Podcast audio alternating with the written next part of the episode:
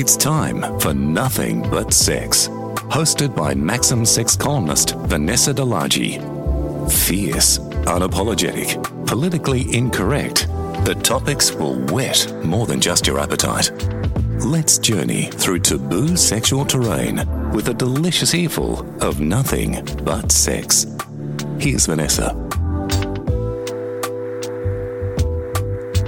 Hello, and welcome back to the first episode of my podcast for 2022. I was meant to drop this back in January and it's now February, but um, let's get on with things. Today, I wanted to speak about power imbalances within sexuality, and I wanted to tell you a story something that happened to me in my mid 30s. And anyway, I was at a pub and basically I was introduced to a guy from a friend of mine, and she ended up heading home. She decided to leave and I wanted to continue drinking as you often do. So I stayed drinking with this guy that she had introduced me to. And yeah, we had um we had a fun night chatting and often when you've had like lots of drinks people open up about their lives they often open up about their sex lives or lack of sex life in this case. So, this guy, he must have been, I don't know, maybe 49, even early 50s possibly. And he was telling me that he had never had sex, never had sexual intercourse, never had sex. And I said, What do you mean? Like, have, have you kissed a girl? Have you licked a girl out? Have you fingered her? Do you watch porn? Do you masturbate? Um, have you been given a blowjob? All this stuff I was asking him. And anyway, so he was telling me that when he was in primary school, he was quite overweight. So he would get bullied by other kids, and, and you know, little girls uh, didn't really like him. And that kind of continued on in high school. And because of his weight, that would often cause problems with sweating. So he would get given shit about his, his bad odor. He didn't have bad odor when I met him, and he wasn't overweight when I met him either. I just put that in. But um, anyway, so he he had gone through that, and then uni was hard, and and then it kind of manifests into this thing like it it starts to fester. And I understand that because I suffer from anxiety myself in social situations. So you couple that with wanting to score sexually and you know you're around women and stuff and and you know that most people you know started having sex or started exploring and experimenting sexually in their teens and you're in your 20s or your 30s or your 40s or even your fucking 50s and you haven't done anything yet well that becomes a thing doesn't it? So you kind of become your own worst enemy because you kind kind of feeding it and you feel even more awkward and it's just like, ah! So I kind of absolutely understand where he was coming from. And I've actually known other people in my lifetime who, for whatever reason, did not have sex until their late 30s, early to mid 40s. I know a woman in London and she, her plan was to lose her virginity when she got married. And a lot of women in their teens, they assume that they will get married in their early to mid 20s. So if that's your assumption and then you get to that age and it doesn't happen, and then you get to your early 30s and you get to your mid 30s. And then in the end, I think that she just ended up fucking some guy because, you know, she hadn't found the one. She wasn't getting married. She's still not married today. So, I mean, how long do you wait to lose your fucking virginity to a husband? Do you know what I mean? So there was that. And then I also knew another guy who was an artist and he lost his in his early to mid 40s. Now, he was quite awkward, not very attractive. So he probably had a few problems with uh, relating to women.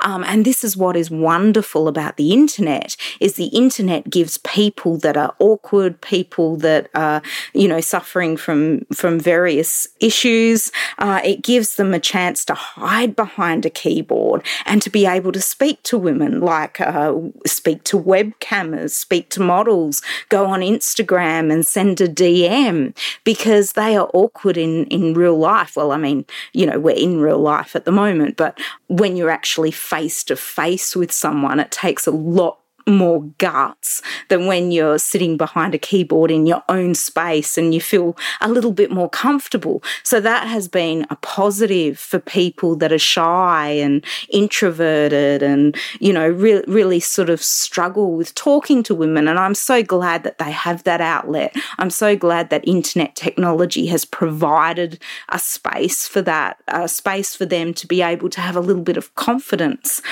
So I, this is quite funny, but I I was not interested in the guy. No love interest, no sexual interest whatsoever. He was just a friend of a friend. We were going to have drinks, and then that was it. I was I never planned to see the guy again, right? I, I never did see him again. But just like you would help someone carry, you know, help an elderly person carry groceries across the street or help a friend by lending them 50 bucks or I, I don't know, in, in different ways that we help each other. Because I'm sexually liberated, I offered him a hand job. And I, that's why I called this this podcast the the charity hand job because it was a no strings attached hand job. I mean, someone that has never ever done anything sexual with a, woman, a woman, he must need a release, yeah? So I sort of thought, well, that would be a really, really beautiful and lovely thing to do. I mean, it doesn't cost me anything. It, it's like five minutes out of my life. It's pretty simple. Um, I've given quite a few hand jobs, so there's not going to be a problem there. And anyway, when I said to him, would you like me to give you a hand job? It was just so interesting how he responded to that. Like he literally became paralyzed and started asking all these questions. So he was like, Well, What? What? What do you mean?" And I said, "Well, would you like me to give you a hand job?" It's it's a pretty simple question.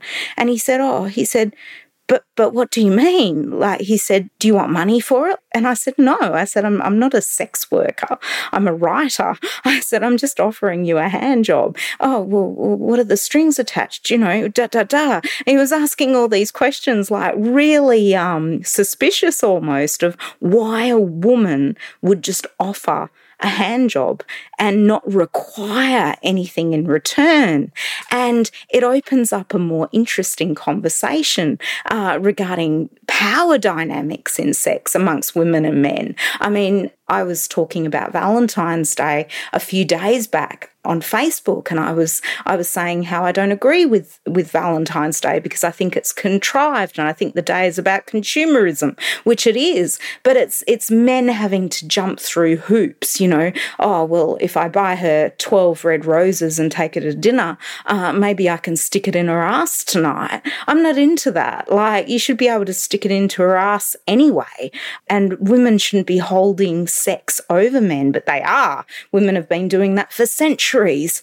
And I've done it. I've I've held sex over men. I've held my sexual power over men in my columns, in my in my relationships, in my friendships, and whatever. So I'm, I'm guilty as charged. But you see it every day how pe- how women promote themselves on Instagram and TikTok, and then you've got OnlyFans and and whatever else. Uh, women are in power and then men, you know, they want a little bit of that pussy. So they are prepared to jump through the hoops to get what they want. But that really isn't sexual equality, is it? Sexual equality is when when when it's equal, when it goes both ways. So it was just so interesting because it shows how men are conditioned. Men are conditioned to jump through hoops. Women just don't offer sex. You know, you have to do things to get sex from them. You have to buy them drinks, or you have to fucking buy them a home, or you have to fucking put a ring on it, as Beyonce said. And it's just all bullshit. And so I offered this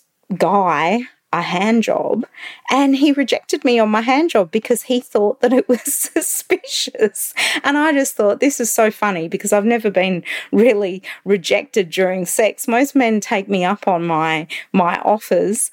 Um, and I just thought I'm going to write about this one day. And that's what I intended to do. I intended to write a column about it one day, but I've never got around to it.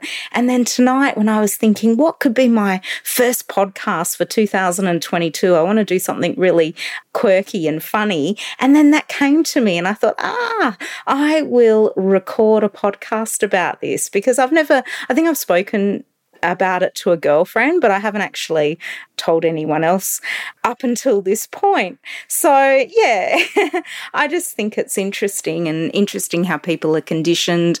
Sexual dynamics have always been interesting to me, power play has always been interesting to me. So, I thought that it might interest you too. And have you ever offered sex to someone without any strings attached?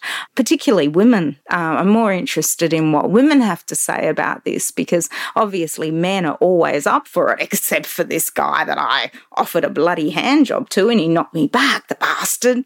But um, anyway, I hope that guy has has had sex now and has had some luck. And I mean that with the kindest heart because yeah, I just cannot imagine imagine how it is out there being that age and, and not having any sexual experience in your, you know, fourth to fifth decade. That just blows my mind. So I hope that you have a great week. Um, I hope that you've enjoyed this episode, and I am going to record another episode very, very soon. And I'm not going to wait till March, it will be up in a week or two. All right, thanks for listening. Bye. If you liked what you heard here, hit subscribe in your podcast app to get every episode and share it with whoever you dare. You can see more about Vanessa at vanessadelargie.net. Thanks for listening to Nothing But Sex. Please come again.